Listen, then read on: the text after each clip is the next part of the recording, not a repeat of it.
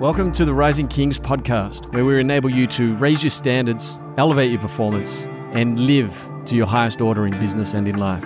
Now, if you haven't already, make sure that you hit the subscribe button so you don't miss out on any feature content. Brother, before we get into today's episode, I want to invite you along to one of our free upcoming masterclasses.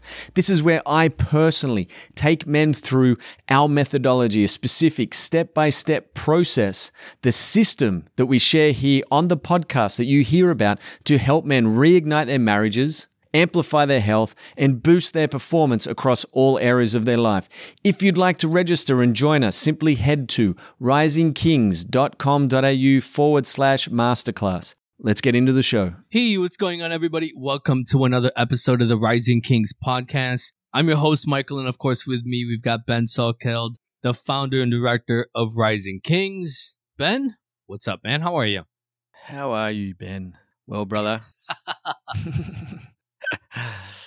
yeah, it is, man.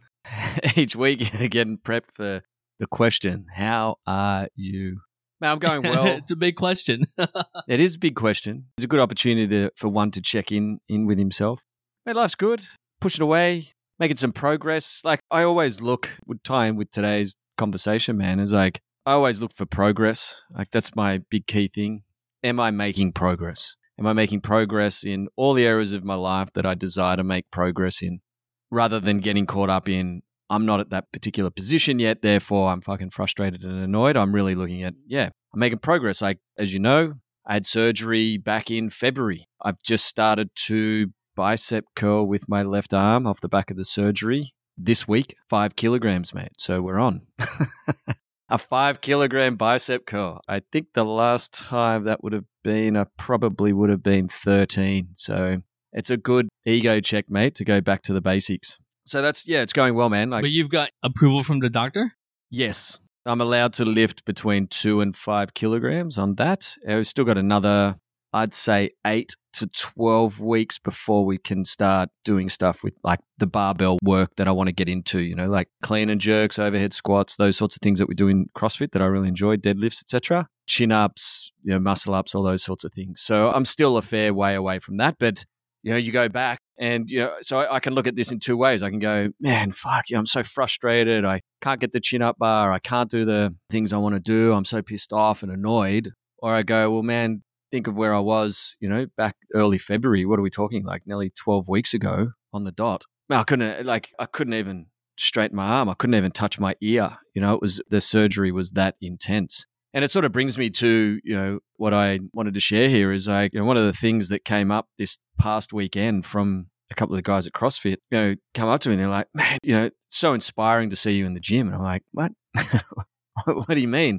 They're like, dude, like I've watched you come in one arm for the past, you know, eight weeks and you just go all in. Like you're just in there, you know, one arm on the fucking assault bike, you're doing one arm sit ups, you're doing one arm dumbbell cleans, you, you, know, everything's one arm, obviously, because that's all I can do. But just watching the intensity I bring to each session. And what they're getting at is like, you know, anytime I'm injured or something hurts or whatever, like, you know, I kind of piss around, you know, I complain, I don't really show up, I don't really put in. And they said it's quite inspiring to watch someone, you know, just come in and just give it their all with whatever they've got. And, you know, I took that on board, man. Like I was like, yeah, I appreciate that. I'm grateful for it. And I think it's, you know, it's a testament to the work I've done on myself over many, many years to do that. Like I've got to get out of the, you know, I check myself every morning to get out of the headspace of like, you know, I can't do this. And I look at the training board for that day and, you know, 50% of the moves that are on there, I can't do. Again, I got two options. I sit there and take the piss and kind of have an average workout and just do the little things that I can. Or I go, all right, what can I substitute here and turn this into a challenging workout for me, even though it's, it's one arm and man, it's been paying off. Like I've really enjoyed it. Well, that was the one thing that, you know, when you first told me about, you know, the surgery and how long it was going to be or really the first time you told me about the injury, I immediately thought the way most guys would think. And I think most guys would think, well, you know, crap, I'm in this situation. Instead of even attempting to go to CrossFit, you know, they're just going to stay at home. Like, what's the point of me going to CrossFit if I can't do the exercise that I want to do? If I can't, you know, and I think this goes beyond CrossFit. Like, I feel like a lot of guys you know, getting to a point where it's like, what's the point of me doing something if I can't go 100% it? So then, therefore, I'm not going to do anything at all. And it's funny because a buddy of mine, when we went back to the States in December, a buddy of mine, he was kind of like in this situation where things aren't necessarily going the way that he wants to. And, you know, his solution for that is just to sort of, in a way, kind of give up. Like, well, if things aren't going necessarily my way, I'm going to give up. And, or, you know, I'm going to wait until things are perfect and things are right. And, you know, at the end of the day, I think most of us will get sort of caught up in this paralysis by analysis.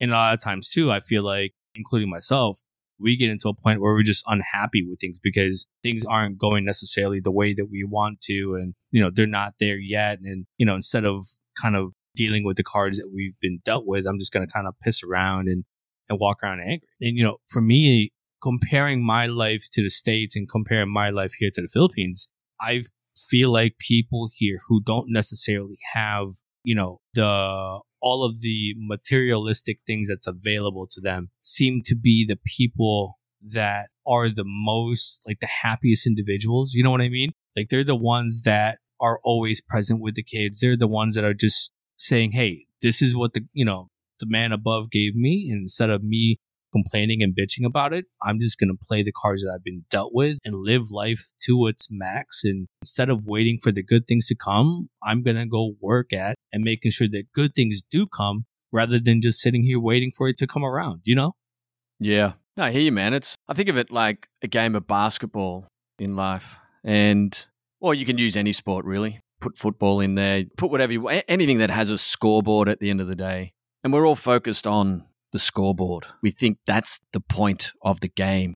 And look, don't get me wrong, you know, like in games of sport, etc., that's true. We want to win the game.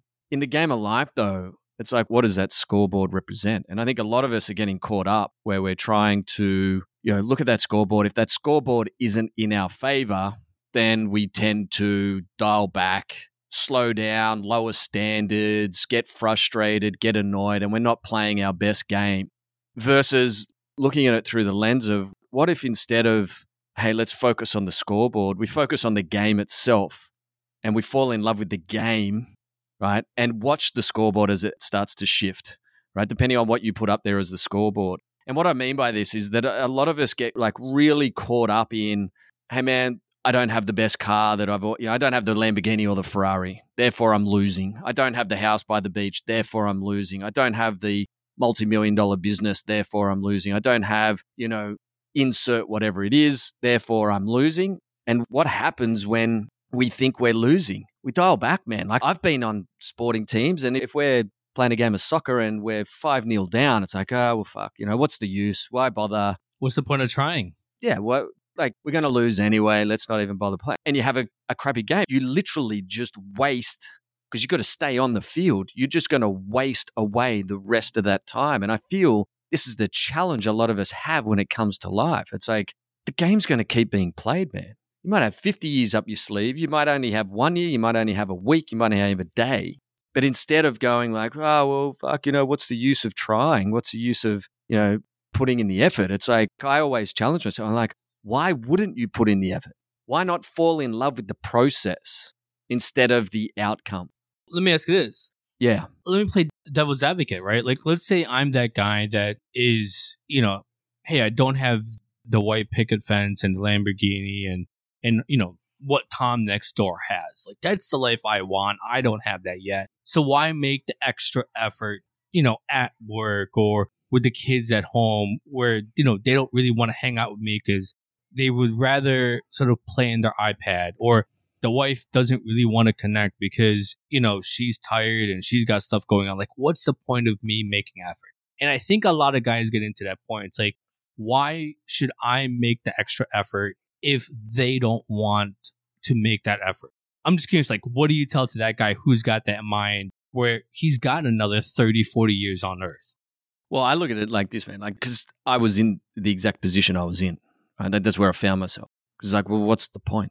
And so I had to ask myself the hard questions. And so, like, what's the alternative? You just want to play half assed? Like, I thought you were a player, Ben. I thought you were the guy who fucking gets in there. Like, this is the conversation I'm having. I thought you were the guy who fucking, you know, makes the best of it. You say when you're in your 20s, when you're in your teens, you were the go getter, but now you're in your 30s and 40s. Oh, I don't have the energy, etc. anymore. I'm like, you're bullshitting yourself. The other point on this is like, as I said, well, what's the alternative? Do what you're doing right now. How's that working out for you? Feel like shit? Feel like crap? I know I could be doing more, but I'm not. And then the other thing is, we think we've got another 40 years. So we go, oh, well, we've got all this time, etc.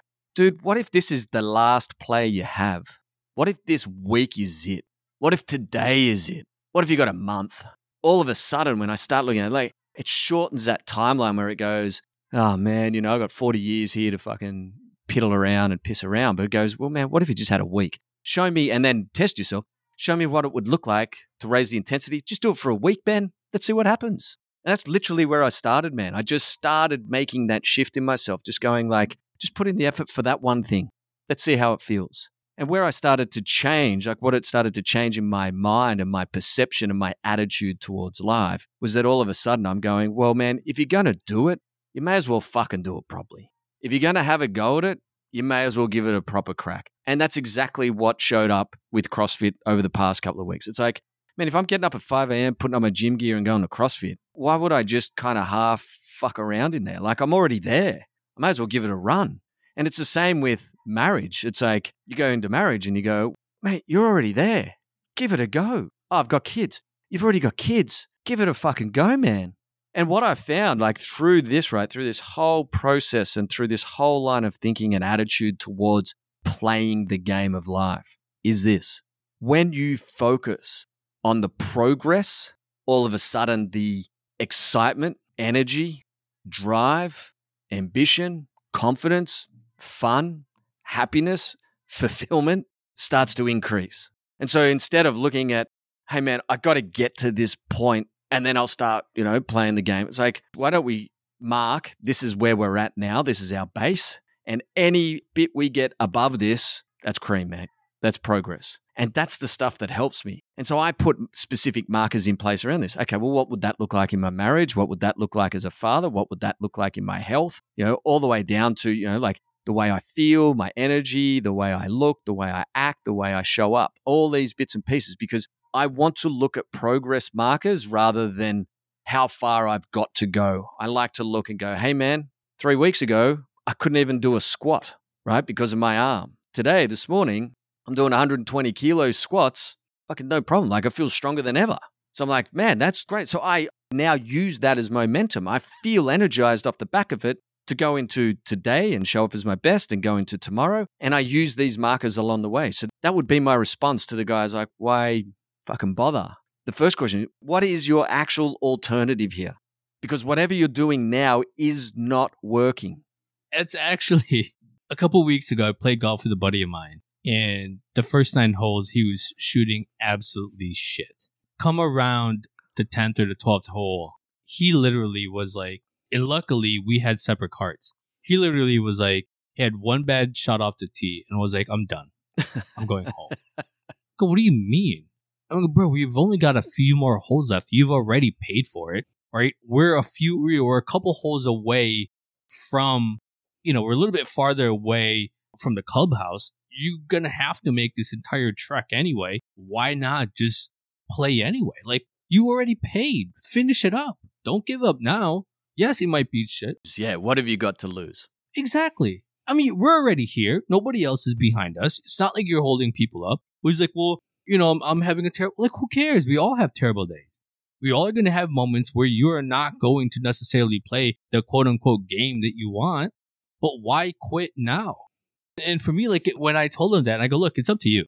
I'm cool with playing by myself, but that's up to you if you want to give up. But you're already here. We could either sit here and bitch and complain, or you can just make the best of it. Oh, but I'm not, you know, my driver is not going really well. Well, then use another club. You got 14 other clubs in your bag and like, and the crazy part was he just gave up. He completely just stopped playing golf. I'm like, when do you want to go again? He's like, I'm done for now. Go, how are you just going to give up like that if you have a bad day? And for me, I think that's what's worse was if you've got a kid and you're acting this way as a father, right? You're supposed to be the leader of the household. You're supposed to be the ones that are setting examples for your kids and how to be. But if this is how you're acting in the game of life, how are you actually setting them up? Yeah, you might set them up pretty good financially, right? If you're at that point. But most of us, if you're living this way and if you've got this mentality, most likely, even if they have a million bucks in a bank, that's all going to go away because they're just going to give up on things. And for me, like as a father of two daughters, that's scary. So true. And I think this is where a lot of guys really get stuck. People, you know, and myself being there as well. It's like how you do one thing is is literally how you do everything. Like this is his approach to life. And I think it's one of those things, you know, that I've trained myself on over the past decade is just it's just keep showing up. It's just keep showing up, keep showing up. Even when the challenges hit, the frustrations there, it feels like the scoreboard is against you. I still hold the hope and the trust. And it's like, man, don't worry about the scoreboard. Just keep showing up. Put in the effort. Because at the end of the day, when it comes to your day, the day, like I draw a line here in front of me, right? Like, this is your day. This is the reckoning, the end. I'm yet to hear a story of someone who got there and went, man, I'm pissed off I fucking tried too hard because I never got what I wanted. Every single book I've ever read, interview I've ever heard, person I've ever spoken with, you know, who have met people or are on their deathbed. It's always, always, it's a hundred percent of the time, it's always something in regret for not doing more with what they had. I wish. And so I look at it like this. I think of it like, you know, using the analogy of, of a game of poker, right? You've got your pool of chips in front of you. Think of that pool of chips, though. Instead of money, it's time. Like that's what sits in front of us. Now, every round that goes on in poker, Texas Hold'em, you get your two cards and you got to put down an ante. You got to pay just to be in the game. You got to pay to play, right? So every round we're doing that. Now, if I play the game like we've talked about some of these people who we've talked about here previously, it's like, well, man, I'm waiting for the pocket aces. Unless I get pocket aces and pocket kings, I don't play. So it's just chipping away at your ante. So think about time. Every day is going past, man. No, I'm not playing today. I'm not playing today. I'm not playing today. Time's just tipping away. At some point, man, you're going to run out. You're not going to have any chips. You're not going to have any time. Versus the guy who gets 2 7 off suit, just goes, oh, man, I'll give it a go. I'm going to play. River folds out. All of a sudden, there's two sevens, you know, on the, on the flop. He's got a triple seven sitting, you know, hitting there. He's, he's like he's in a good position. And he plays this game, and all of a sudden, he's the guy who wins you know, versus the rest of the people. And he got a 2 7 offsuit at the start. And I think this is what I'm trying to get at here is like, don't wait for the pocket aces to play the game. You don't know what tomorrow, next week, next month, next year will bring that one will support you with the efforts and everything that you're putting in. But two, if you don't play it, you're still paying some level, which is time. Every day is a 24 chunk of time. You're given a hand today. You're going to play it or you're not going to play it it's going to cost you 24 hours regardless out of your pool of however many hours there are. If you break it down into days, if you break it down into weeks, however you want to look at it. But the truth is, every day, every week, every month, every quarter, every year, you have the opportunity to play the game. You already fucking have to pay to be in it. You may as well fucking play it. That's Ben Salkeld, and I'm Michael, and this has been another episode of the Rising Kings podcast stay strong. So, brother, thanks for tuning into this week's podcast. I hope you got a lot of value out of it. If you want to know more about Rising Kings, the methodology, the system, and how we do it, I highly recommend you register for one of our upcoming Rising Kings masterclasses. You can do this by heading to risingkings.com.au forward slash masterclass.